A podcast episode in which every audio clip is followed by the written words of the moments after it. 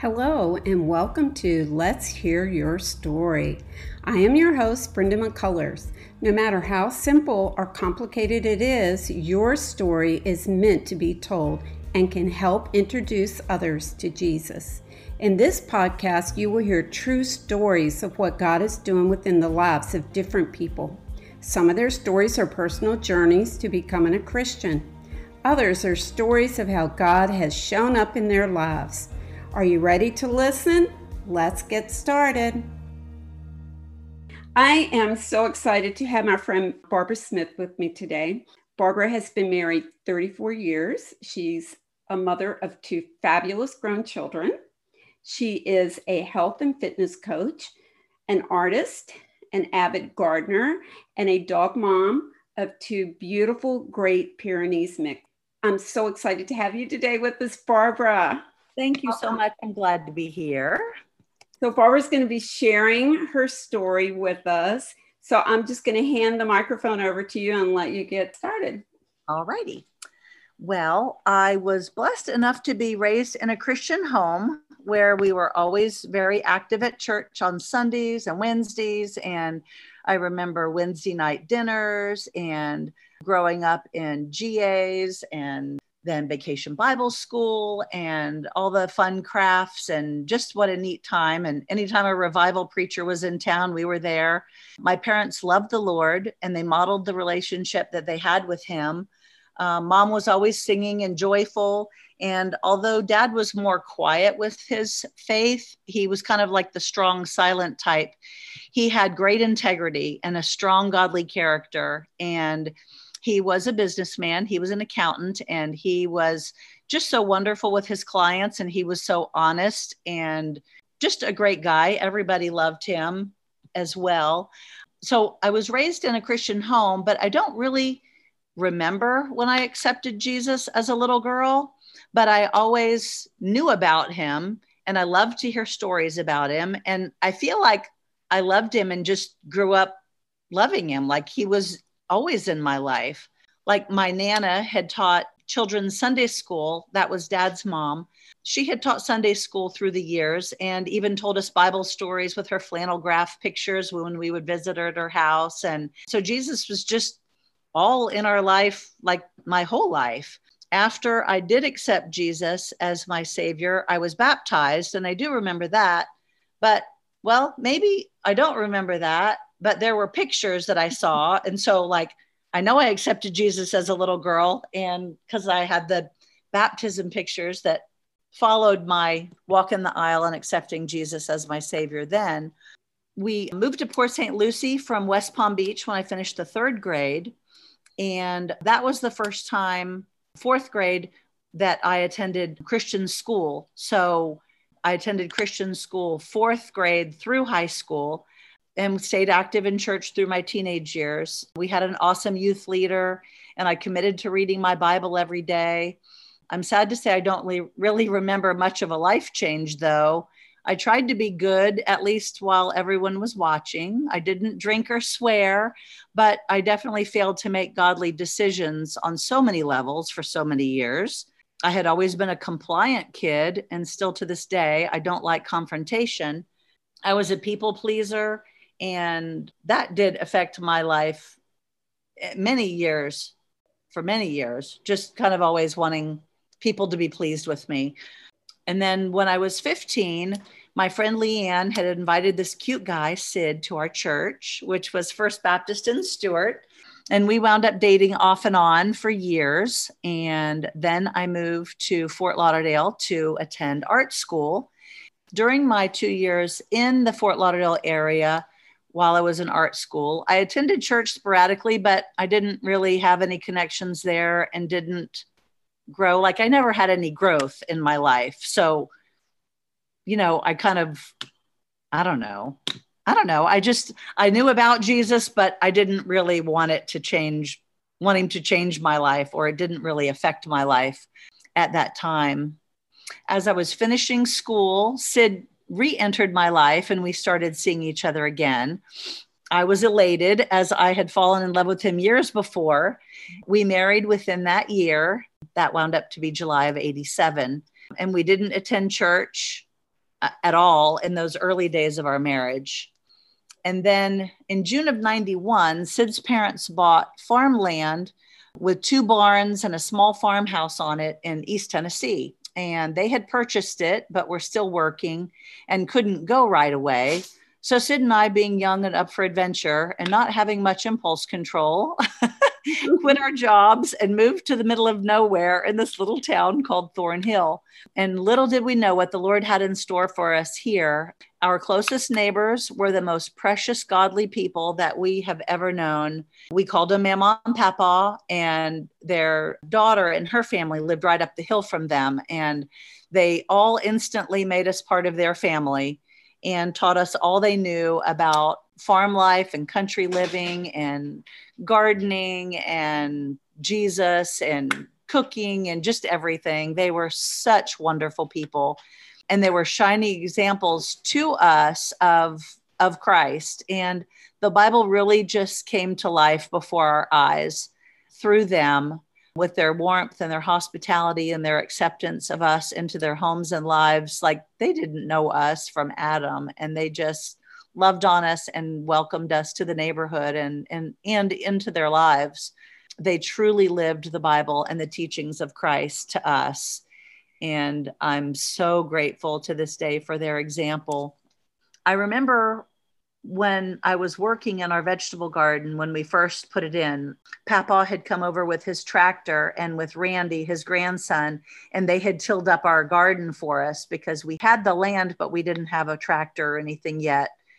They came over and tilled our garden up. So, the first time that I really became aware of the Lord's presence in my life in a personal way each day was I would be out there working, and all the verses that I had memorized as a child from church and all the years that I had been in Christian school and had to memorize scripture, all those verses came flooding back, almost like cue cards right in front of my eyes when I was working out there in the garden.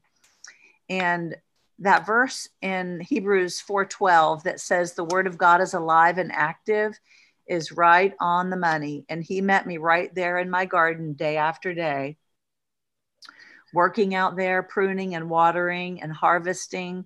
I now had a firsthand knowledge of the parables and Bible stories that I had heard and read all of my life. And with the the parables and things about livestock and sheep and how God cares for us like his sheep, you know, the people out here have animals and it was so it it just was so beautiful the the application of scripture that I had in my life for the first time when we moved out here. At that time, I started visiting around to find a church for the first time. Sid didn't go with me at that time, but I so I was trudging around to church after church, finding trying to find a place that felt like home.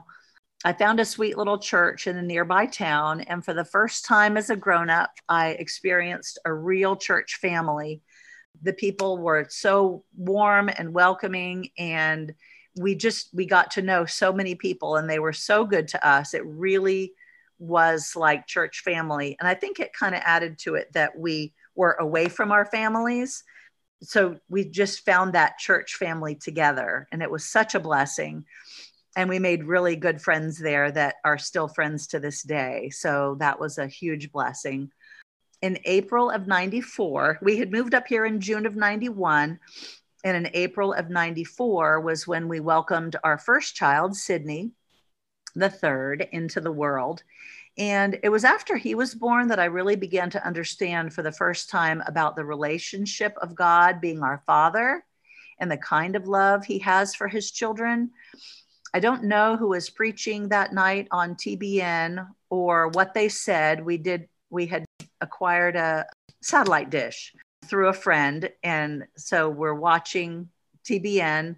And I don't remember who was preaching or what they said, but as I sat on the love seat with my newborn son in my lap that night, I prayed that, you know, I prayed and I just cried out to him and I said, God, I've known you most of my life as my savior and I've known all about you. But tonight I'm giving you all of me and I don't ever want it back. And I just asked him to be my Lord and to take control of all of my life. And, you know, finally at 29 years of age, I finally reached the place where I feel like I gave my life totally to Jesus. And that's when, I don't know, to me, that's when I was saved because then I really just turned all my life over to Him and there was a life change. I don't know, like I think that you could see. I was so grateful that He had pursued me constantly. And a few years later, I decided to get, well, to be baptized again, as some people say, to get their baptism on the correct side of their conversion or salvation. And unfortunately, it cost me the scorn of a family member who said that I didn't need to be baptized because I already had been when I was saved as a child. And I tried to explain sweetly to her that I was trying to be obedient to Christ and not offend her. But what do you do? That was kind of the thing, I guess, where, you know, Christ says that, you know, sometimes you have to choose between him or your family. And and I chose to follow him, even though I, it didn't affect our relationship because I chose for it not to. But that was hard because I felt like I had to choose between obeying Christ and upsetting a a loved family member. But I just kind of vowed that I would do it different with, you know, my family if it came to that. In December of 95, my dad got sick with cancer and I and my son, because I was home with him at the time, he was not quite two. I decided to go down to Florida to help out for a little while because daddy had cancer and I had worked in his office and knew his clients. It kind of went from bad to worse with his health. So we we decided to move back to Florida because my dad was needing more help. My husband was tired of being away from us. That was too hard on him with us being in Florida for months on end. Um, and he said, Barbara, I know that you need to be here, but I need to be with you. So he packed us up and he moved us back to Florida. Mm. Well, my heart was so torn because we had so loved being in Tennessee and I had grown close to the Lord and had accepted him and and I just felt such a closeness to him here in Tennessee that I hadn't ever felt before. I was hesitant to move and I just I just didn't have a peace about it. I didn't want to be away from the Lord after having found him after all those years. And he really spoke to my heart and just said, you know, Barbara, you take me with you and so was able to go there and be 100% for my family and cared for dad in his last days. And then for the next 14 you know we cared for mom until she went home to be with the lord also. And then just in the last few years actually 2 years ago this summer we moved back to Tennessee to help Sid's folks finish strong. So they're living next door and we're out here on the same property that we lived on with them 30 years ago and God is so good and he has brought it all all around full circle. I'm just so grateful for his grace and his goodness and all the years that I knew about him but didn't care what he wanted me to do. I was going to do what I was going to do and I'm just so grateful for his grace and just drawing me back to him. That's such a beautiful story. And I love how God just moved you full circle from that garden where He made Himself real to you. And now you're back in that same garden. I know. It's such a blessing. And it was so cool. I had a craft show this past weekend. And we'd been waiting till like the cold snaps were over and everything to get the garden planted. So we had decided that we were going to plant it over the weekend. And then this craft show came up and so my daughter and her boyfriend and Sid got out there and planted it for me while I was at the craft show. So that was such a huge blessing that they got all the seeds in the ground and got it all started. And then now I'll just need to be the one to work it every day, but it's all good. but getting it in is half of the battle, and that's a lot of work. And I am so grateful for their labor of love to me and getting the garden in for me. I love that. You have beautiful children. I love your daughter, Sage. Oh, thank you. She's precious, that's for sure. We added her to the family when we moved back to Florida. So she's my fellow beach lover and and sun lover and my outside girl. So one thing that you talked about that I absolutely loved was the shining example of Christ that your neighbors showed you when you first moved to Thornhill, Tennessee. That is such a testimony of who we're supposed to be. Uh huh. The Bible just came to life in those people. They didn't know us from Adam and they invited us into their home and we are like well we need to you know we need to get laundry done we've got work tomorrow this and that and they're like stay with us stay with us and we would just sit on the porch and just fellowship and they had us out in you know working in their gardens and they taught us how to make they made sorghum molasses so they like grew the sugar cane and they pressed the stalks and they cooked it down. We learned to dig taters behind Papa and his plow in the garden. And it was just the most wonderful thing to slaughter hogs and to put up meat and how to can sausage of all things. Like I didn't know you could can meat in jars with the pressure cook. Like the most resourceful, wonderful, simple, godly, precious, precious people some of the most precious people I have ever known. You know, I think that that's what the Christian walk is all about living a life of Christ so that others see him through them. And honestly, I think that's what you do. Oh, I've seen that in you. Your friends really, really rubbed off on you. I'm so glad. They have they both have gone to be with the lord now and that's really hard. Because uh, that's like losing my parents all over again. They were so instrumental and so i mean i see their house every day. Just so precious but that is definitely what i desire to be to other people is just to point them to jesus and it was just simple day-to-day activities i mean it wasn't anything monumental in terms of, I don't know, just day to day life. It was just their attitude, their sunny dispositions, their helpful spirits, their just their kindness and their goodness. They just were good to the core. Never a ill word about anyone else, just no negative about anyone or anything. They were just open book. That's so precious. I love that.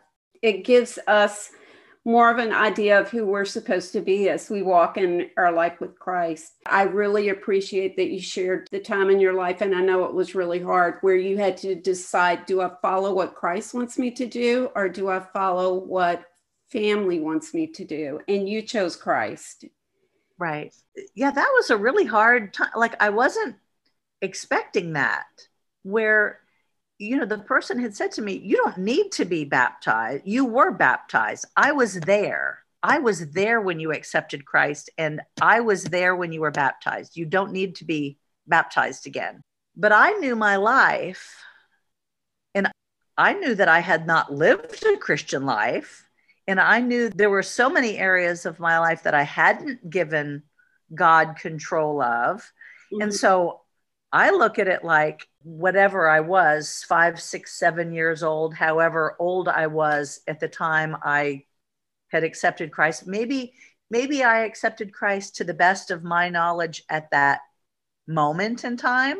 Mm-hmm. And I don't, I don't doubt that I gave him my life at seven, but then my life wasn't his for all those years. Life was totally mine, and I did what I wanted when I wanted, and if I chose to be good, cool. And if I chose to sin, well, heck, I just went ahead and did what I wanted to do. And I mean, I'm not proud of that, but I acknowledge that, that that happened. So when I gave my life to the Lord that night on my love seat with my baby in my lap, I just felt like from then on, I have lived my life for the Lord. And yes, I have sinned and yes, I have confessed, and yes, I have continued to try to keep growing. But before that, there wasn't a desire to grow or anything else. I mean, and I think there's more to having a relationship with the Lord than acknowledging that He's God. You know, we got that the family member and I got past it, but I did have to take that stand and just say, I'm sorry if it offends you, but this isn't for you. I'm trying to be obedient to Christ and and this is what I feel he wants me to do and yeah. I'm sorry if you don't choose to be there. That was a strong statement for your relationship with God.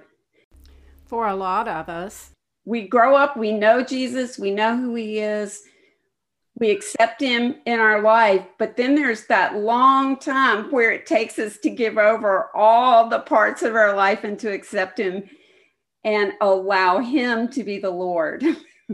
yes. I think that verse that says, you know, train up a child in the way that he should go, and when he is old, he will mm-hmm. not depart from it because you lay that foundation but we've got different personalities and different people that i don't know you have to find that place in yourself that it matters to you.